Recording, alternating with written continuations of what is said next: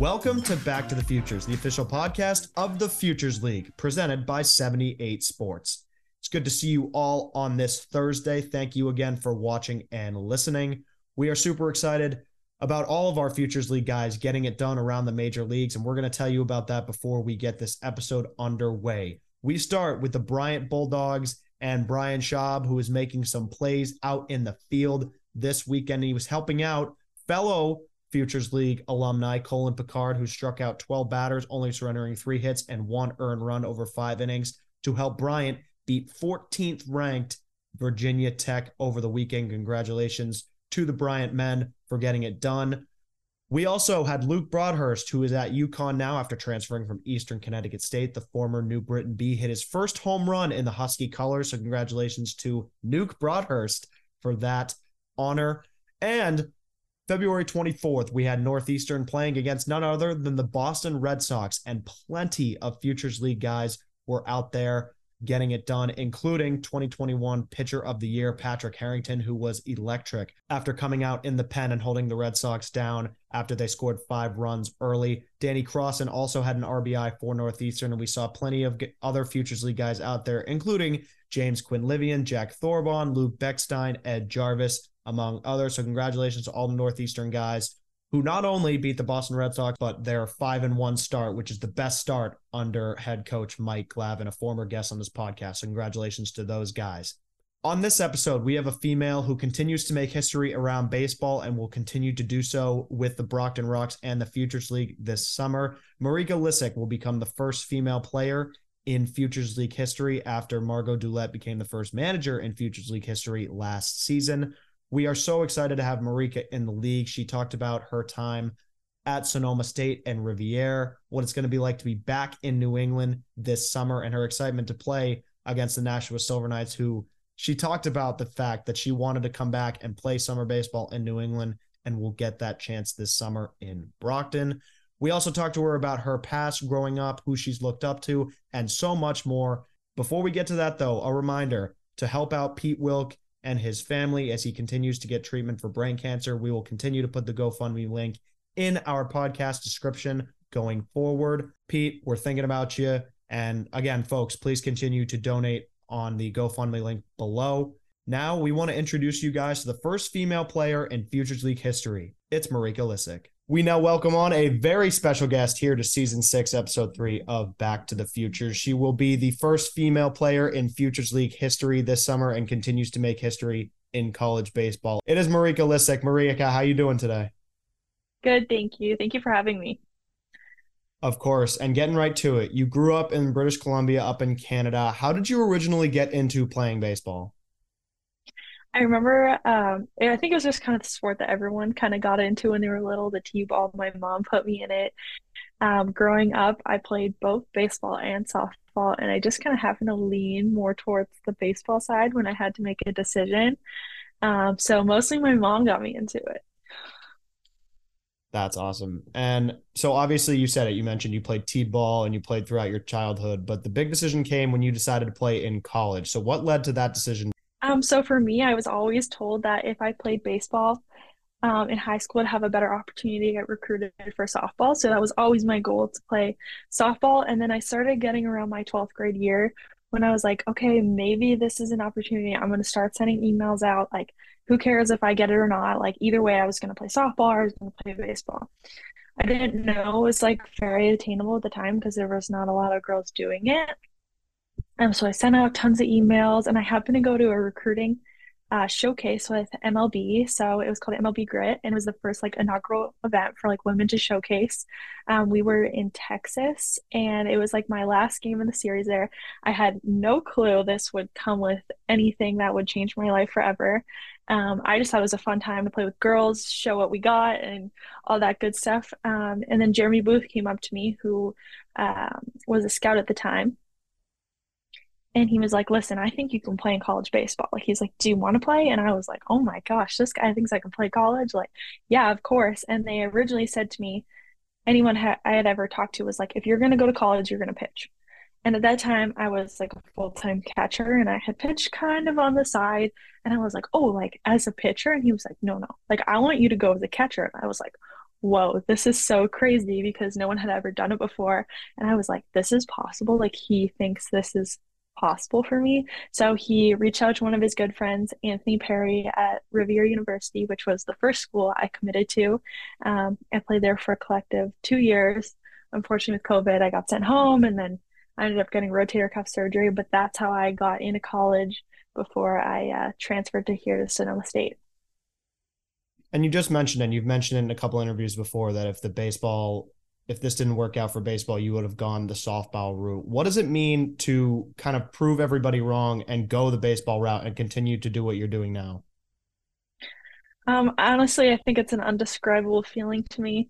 Um, I've been told no more times than I can count on my hands. And that's what I try to tell little girls that want to play, or even girls in high school. Just because you get one no doesn't mean everyone's going to say no you literally just need one person to say yes to you and that's what i got like every single time it was one person that took a chance on me to like give me an opportunity to get me to the next phase so that's what I'm. that's how i got here yeah, and you will be continuing to show off your skills this summer when you will be the first female to play in the Futures League and continue to be a trailblazer. What does that mean to know that once again you'll be making history, but this time for us and for summer baseball in the Futures League?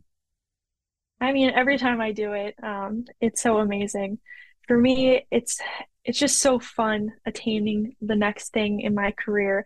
I'm always looking for how to be better, where I can play. I want to go on a bigger scale, bigger, more people, more better teammates, the more you can ever imagine. And I knew playing for the Rox that it was going to be a huge decision for me of where I was going to play uh, play summer baseball this year.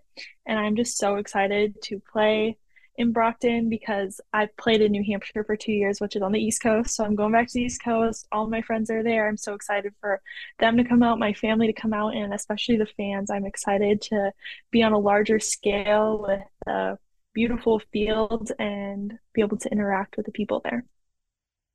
And you just mentioned it, Rivier is in New Hampshire. You've played plenty of baseball out here in New England, but you are back for the summer. What does that specifically mean to you, just being back to where your baseball career started?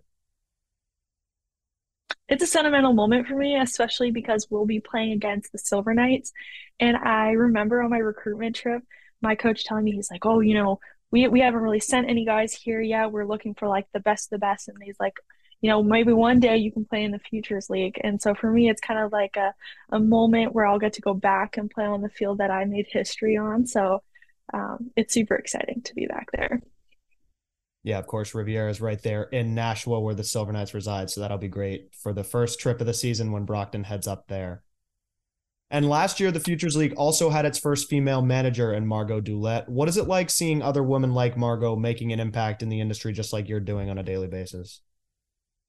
It's so amazing. I love anytime a woman is coaching, playing, managing, you name it. Um, I think there's been such an uphill battle that we've been against as women in this sport, and slowly but surely, especially this year, there's the most girls ever playing college baseball. There's the most girls ever coaching in the major leagues, managing, um, and whatnot. So I think we're definitely making strides and seeing other women follow their dreams. There's truly nothing like it yeah, it's great to see. And we've had Margot on this podcast as well. And she said similar things. It's great to see that every day there seems to be a new feat for women in sports. And, and we love to see it. And we're very glad to have you here in the Futures League. Thank you. Yeah, of course. And what led you to Brockton originally? What was the recruitment process like? I know you said that you were planning to play summer baseball somewhere, but what led you to Brockton specifically? So for me, I played in the Hamptons for the last two years. Um, I had such an amazing time that I knew it was time for me to spread my wings and head elsewhere. I was originally going to play in Canada. I was checking out all my options when I was like, you know, I remember it's like back to the time when I was on my recruitment trip with the Futures League. I'm going to see what I can do and go back there. Um, the hardest part about summer baseball is, is you're away from your family and you're away from everybody you know. So I was like, the fact that I can go back enjoy baseball and be around my friends and have them be able to come out and support me and be able to hang out with them. It just it all made sense for me. And just the vision that the Rox have really aligns with me. I'm super into content creation. I know um, they're trying to be sort of like banana ball and there's no other place i would want to be truly. Yeah, and that leads perfectly into my next question, which is about Campanelli Stadium hosting the Savannah Bananas this summer, who, of course, as many of you know, is a baseball team that also contributes to the game and content creation. How excited should Brockton and the greater Boston area be to see the Bananas come into town and try and help grow the game of baseball?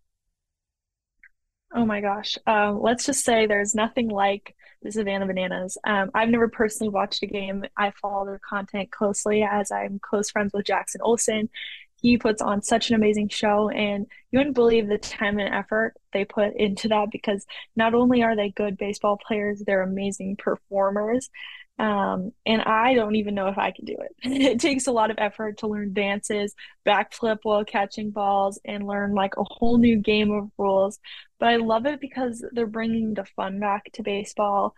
I know, um, like statistically, baseball is a dying sport compared to other sports. So the fact that they're getting young kids and more women and other um, other people out to games that normally wouldn't watch baseball games. It's it's a super cool thing and I hope to be there to watch it. Yeah, we hope to be there as well. It's going to be super fun this summer. And if you got the chance to say play for the Bananas, would you be the one on stilts or doing backflip? What would be your special skill if you were on the Bananas? See, I've always thought about this and I don't know what my like niche thing is. Like Jackson's so good at shortstop. He eats food all the time. Like that's his niche thing. We got the guy on the stilts. We got the guy who does the backflips. We someone that sings. So I'm gonna have to get back to you on that when I've like had a clearer vision of what I do. You know, and I would like to say be myself, and maybe that would be my shtick, but I'll think about it and get back to you. all right, sounds good. We'll be looking forward to that answer for sure.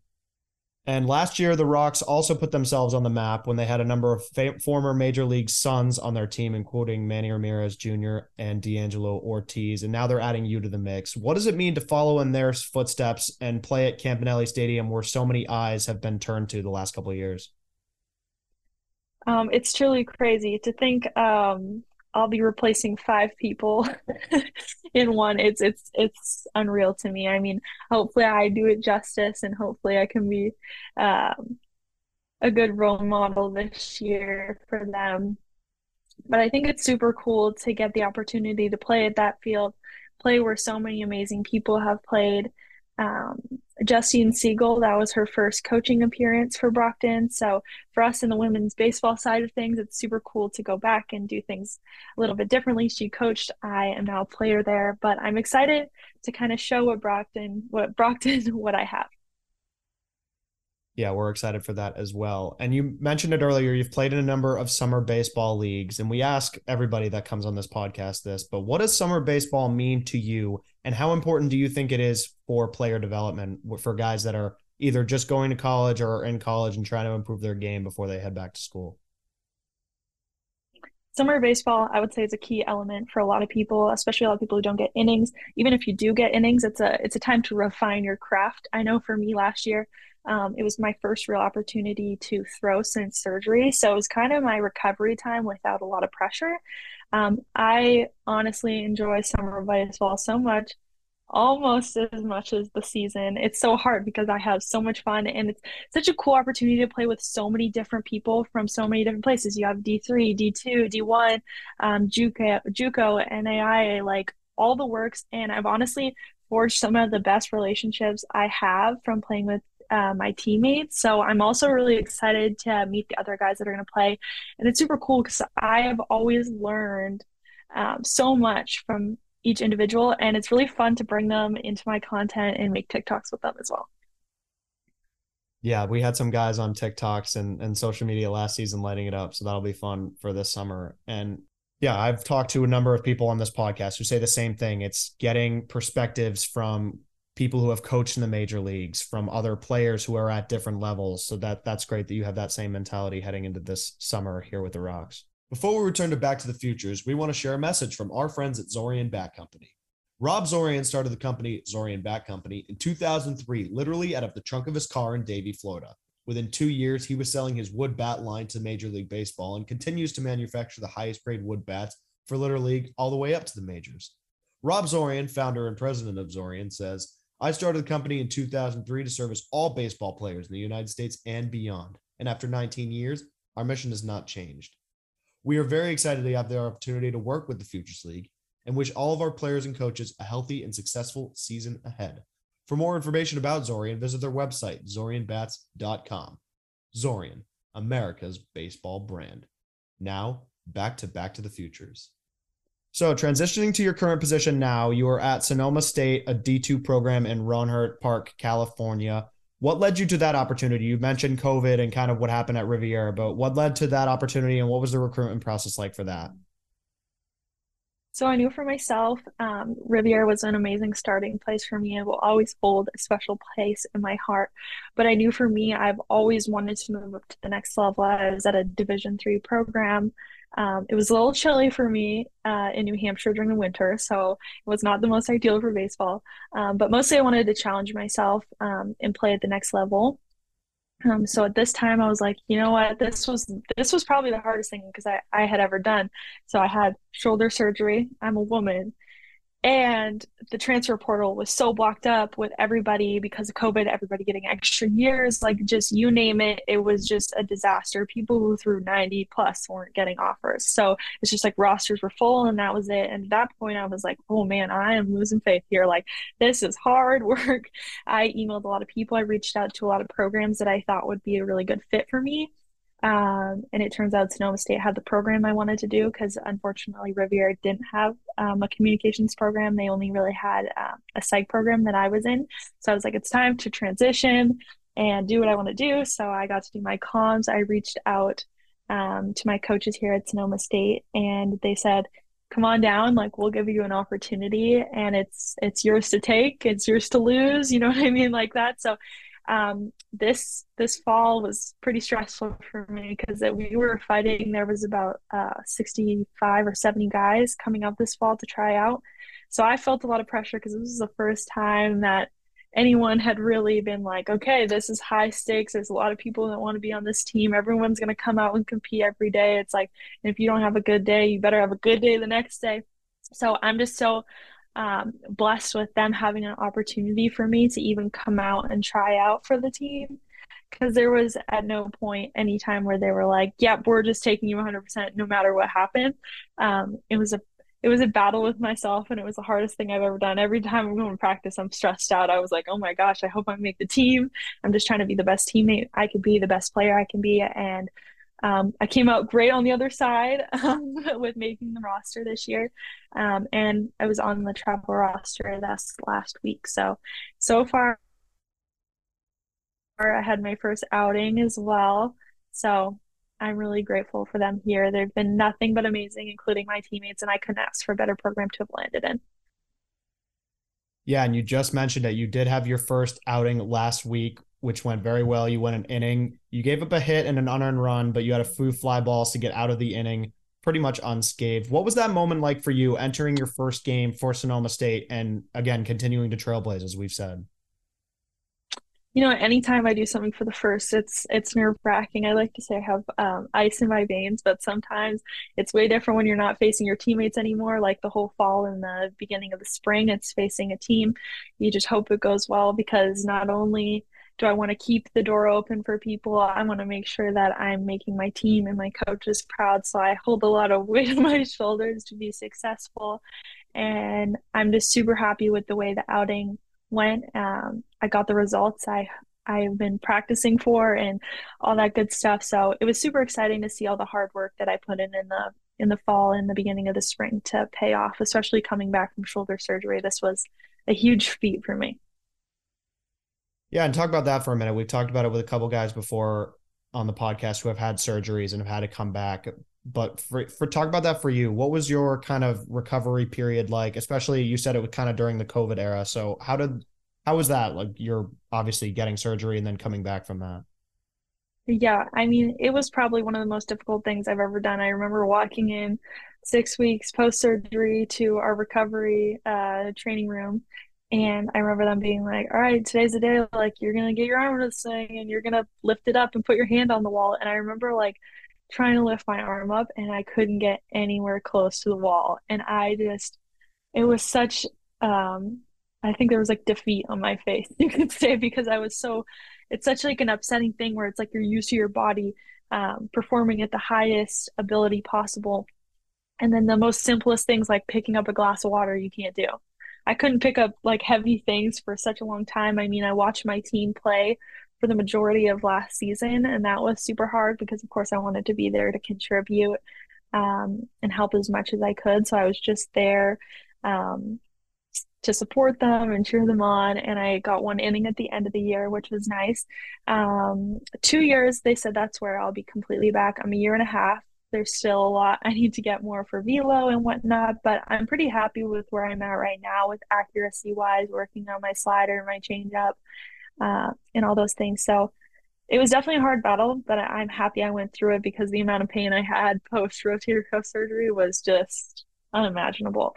And I feel like you do come back stronger both mentally and physically. I mean, the mental part was is something I still struggle with because you always think your arm's going to hurt when you throw. So now going out there and being able to throw six times a week without pain is just there's nothing like. And you don't know it until you're in pain and you're like, wow, I wish I could just like throw like when I was 12 and I could go there out there without stretching. So it's it's going to be nice to continue to develop over the summer and hopefully um, finish recovering soon.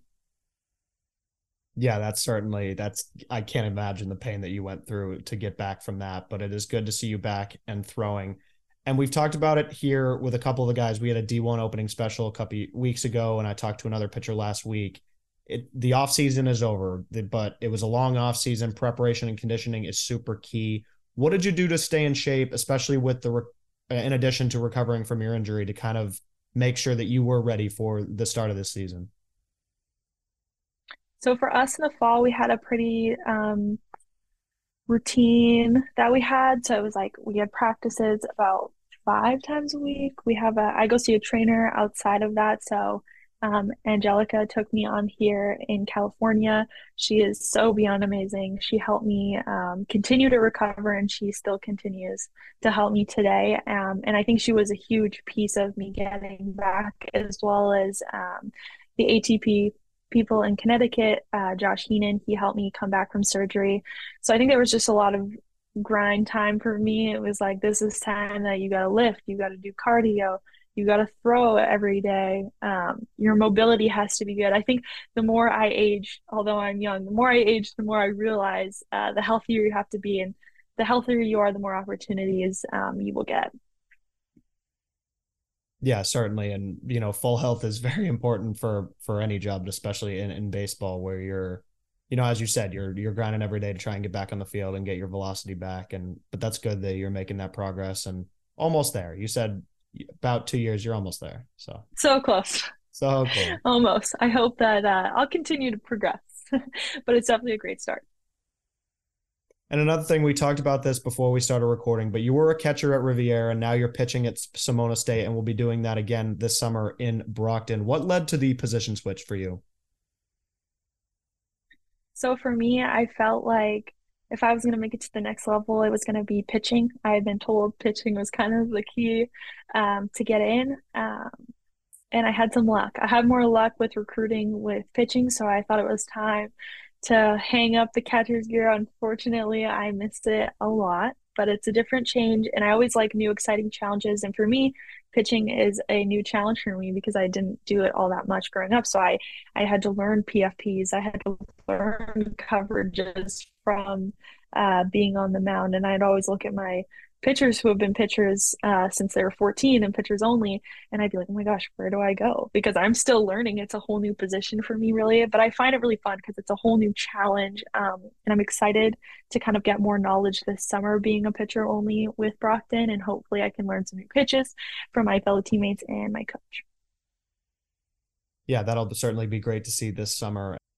So one thing we've talked to a number of pitchers on this podcast about who have switched over from catching is the fact that catching can teach you a lot when you're on the mound about pitching. So what as a catcher did you learn that is now helping you as a full-time pitcher on the mound?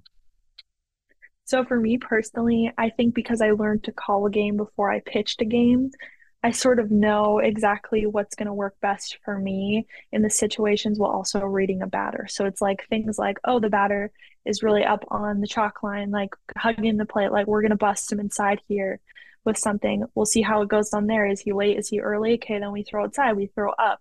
So it's it's really interesting to see it from a different perspective and know sort of exactly when I want to throw before I throw it.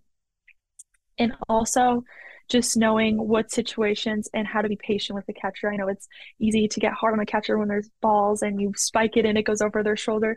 So I think from being a catcher, I know like when I spike one, I know some cat or some pitchers would get frustrated if a catcher doesn't block it or they miss it. And it's like, you know what? Like I was a catcher. I know what it's like. We're human. We make mistakes. Oh, it slips through the leg. You drop it. Like I never get frustrated because I know what it's like coming from that position.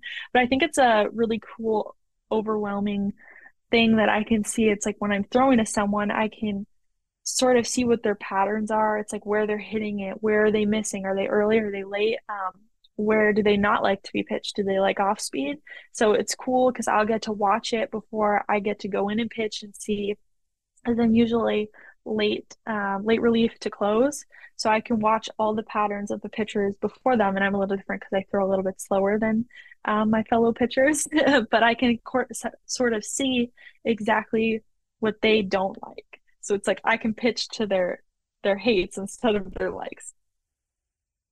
Yeah, and one thing about you is you've mentioned it, you've moved to a few teams and you're also in more for late inning relief. So it's that catcher pitcher relationship can be interesting for both of those scenarios. So what is that like for you trying to develop a relationship with your catcher when either you're coming into a game late or you're going from Rivier to Sonoma or you're playing on a summer ball team? I think for me personally, and this goes for the whole team, um, I love to be close to my teammates. I especially the catchers who are going to catch you. Um, having a relationship to be able to talk and have them knowing exactly what you like to throw because I'm very picky on where I like to throw, what my pitch selection is because sometimes I go out there and just like my off speed's not working and I'm relying on one pitch and like I need them to know that like this is what I when I get into a situation where it's really tight and I need a pitch to work out, like I need them to know which one to call. So we're not, I'm not on the mound shaking my head, stepping off, getting back on. Um, and a lot of, no matter where I've gone, I think catchers and I have had a pretty good relationship with developing it, developing it before I, I get on the field. So to a point where it's like, oh, I get out there and he knows exactly what I want to throw he knows what I feel the most comfortable with, and I can feel comfortable telling him, like, hey, this is not working for me today, or like, hey, can you set up a little bit more outside? And usually, I would say like my relationship with my catchers and my teammates are pretty good because I try to hang out with them outside of baseball, and that's how you get a little bit more of a deeper relationship, both off and on the field, to a, a trusting manner. And I know for me, going out there having my teammates trust me is the most important thing, and that's the coolest thing. It's like when my when my fellow teammates want to see me go out there and pitch and be successful.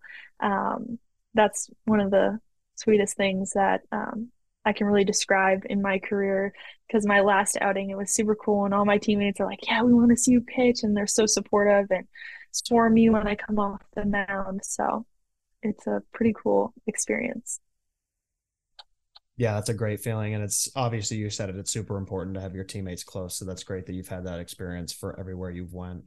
And another thing I want to mention, the new rules for Major League Baseball, obviously one of them in particular is the pitch clock. I want to know your thoughts on that. So I actually had a funny moment like a week and a half ago when this where we started sort of talking about it a little bit more before our games. And I thought to myself, I was like, you know, this pitch clock was really not made for somebody with long hair because I have a pet peeve where, like, if a piece of my hair is like in front of my eye, I can't throw. Like, I'm just going to step off um, and reset, but now you only get a certain amount of resets. Um, so I was timing myself on how fast I can put a ponytail back in my hair or a bun because I was like, if I run out of my 20 seconds while I'm redoing my hair on the mound, like that is just not going to be good. So I was timing myself. I was only seven seconds. So thankfully, you know, never know under pressure if I really had to do it. Um, it's it's a very interesting thing. I mean, I've watched a lot of uh, college Division One games where this this has happened already um, uh, to both batters and pitchers.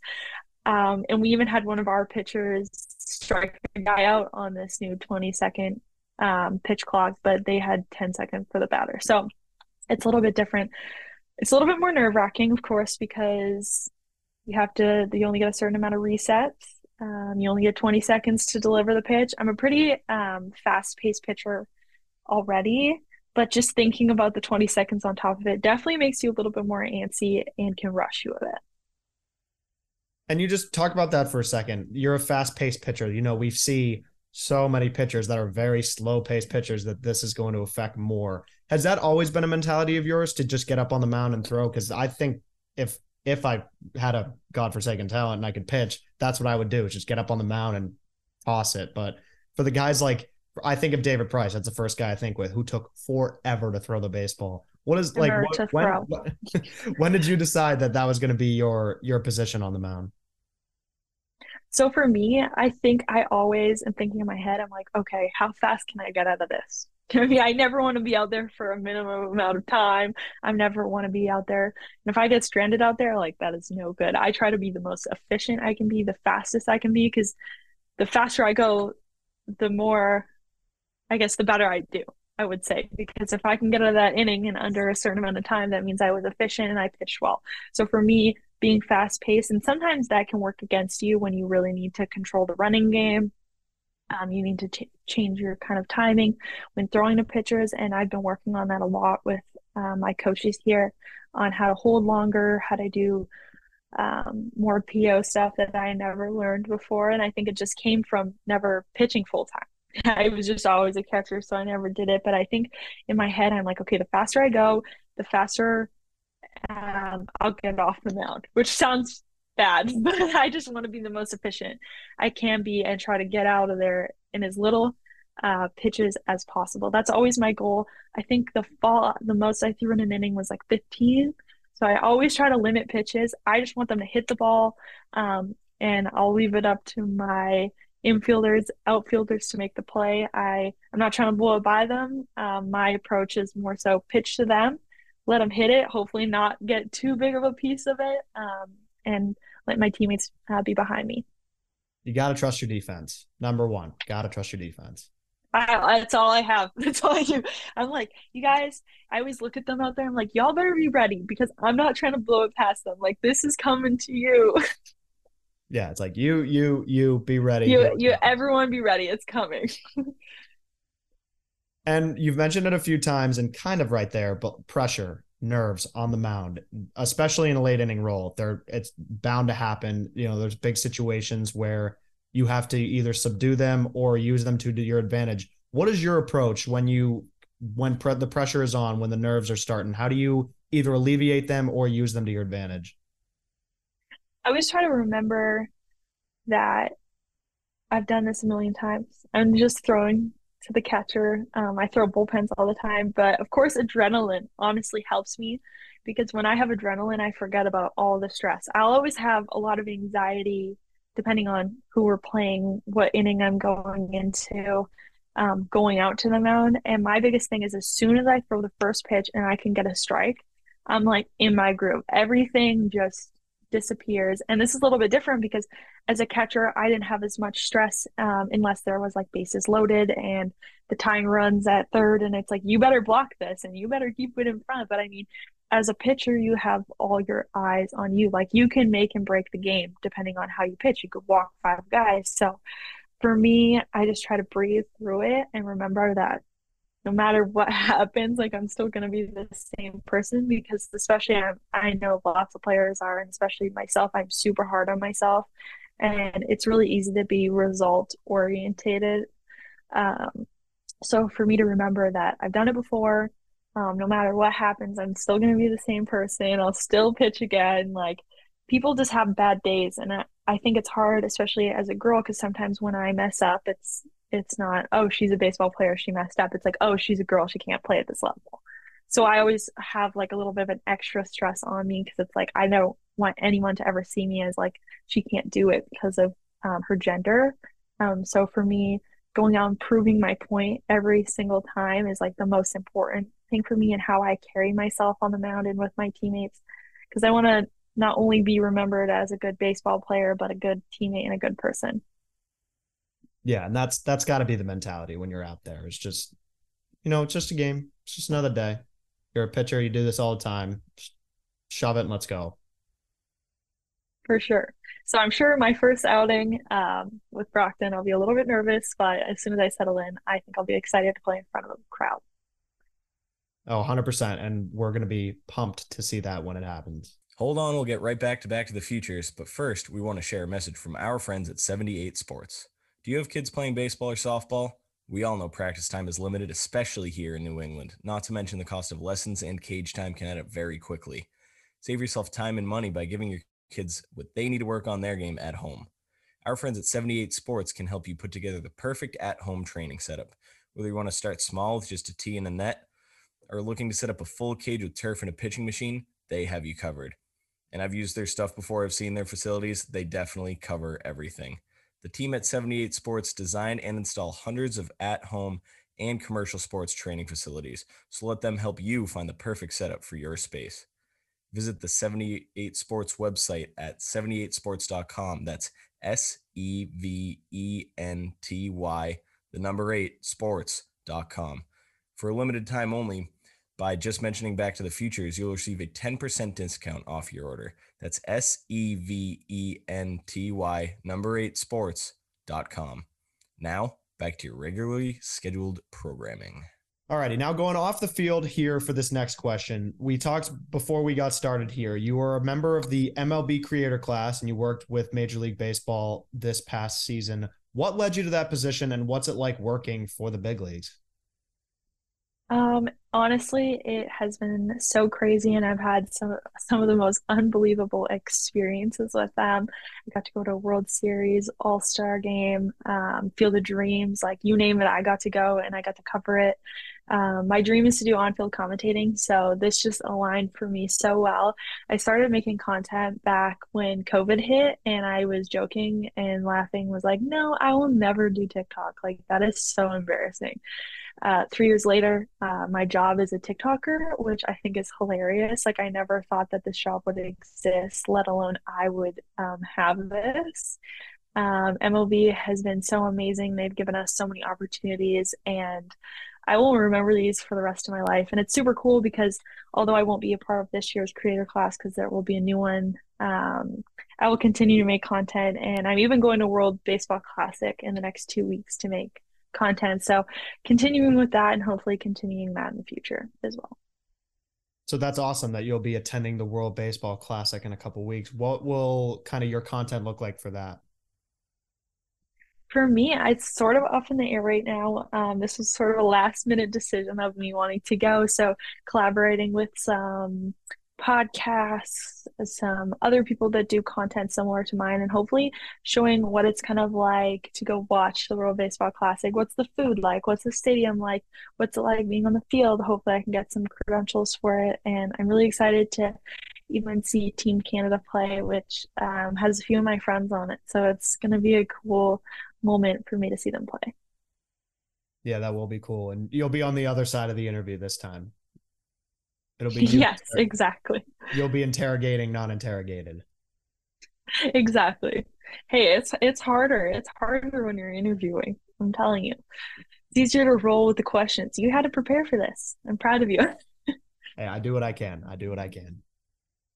All right, two more questions here for you, and then we will let you go. The first one Who are some athletes that you looked up to during your childhood and development to become the player that you are today? For me, I really looked up to Jackie Robinson. I loved the movie 42. I feel like it gave me so much inspiration to do what I did today because he did similar things, although mine is gender, his was color barrier. I always looked up to him and I watch that movie all the time when I am feeling like I'm questioning myself at, at any point because he changed the game of baseball. Um, and so for me, it's like I'm on a new wave and a and a new opportunity for baseball to change. So he's definitely somebody that I will always look up to. Yeah, that's a great answer, and we we are proud of the Futures League here to be part of that change. And this summer, it's going to be a great summer, another great summer here for the Futures League. And final question here: Your favorite all-time baseball memory? I know there's probably a lot in there, but one that, well, or, or a few that may stick out to you in particular. That is hard. So the first, I'll I'll give you two. The first one would definitely be my first ever college outing um, behind the plate, and of course the one I made the other day, and and then I would have to say being at All Star Week and being around such amazing players, I got an opportunity to meet um, Aaron Judge. And it was super cool because it's like all these people that I had looked up to for years, I watched on the TV, all of a sudden I'm standing beside them and interviewing them. And it's like I I remember um, we had the red carpet and the media could stand on the side, so I was on the side of the media.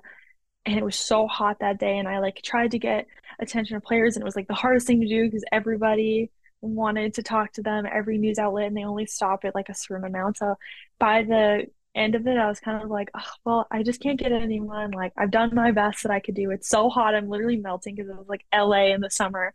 And so um, I was heading back to the hotel to realize that there was like a separate room that you could walk through because they had it gated off to like the hotel that everyone was staying at. And I walked through there and I was like, oh my gosh, this free gelato. Like, this is so great. I mean, it was half melted. I'm just sitting there, like, half eating the gelato when I realized that this was the exit for the red carpet where all the players came off. So that's when I got to meet Aaron Judge. Like, I got to meet so many amazing players that I'd always looked up to. Um, and just to be sitting there and just be so surprised that these guys are just coming out and they're so genuine and sweet and like they'll have a conversation with you. It's just it's just nothing like it. Yeah, that's an incredible story. And of course, yeah, you gotta there's gotta be an angle somewhere where you can interview someone and it just happens to be near the gelato, of course. yeah. I mean if if you told me like years ago. I always wanted to work for Major League Baseball, um, but I thought that would be way farther in my future than at the age of 21. I never thought that I would be employed by them at, at any point, let alone later in my life. So it was super cool to achieve my dreams so early and get my foot in the door. And it was such a cool experience for being such a young age. And I feel like it has helped me so much in both interviewing and my baseball career because I've had an opportunity to talk to people and get advice from such amazing players at All Star Week and the World Series. So it was pretty cool. Yeah, that's an incredible experience. And we hope that you continue to make those memories this summer. Marika, thank you so much for taking the time. And we are so looking forward to seeing you on the mound this summer in Brockton. Thank you. I'm excited to be there. Of course.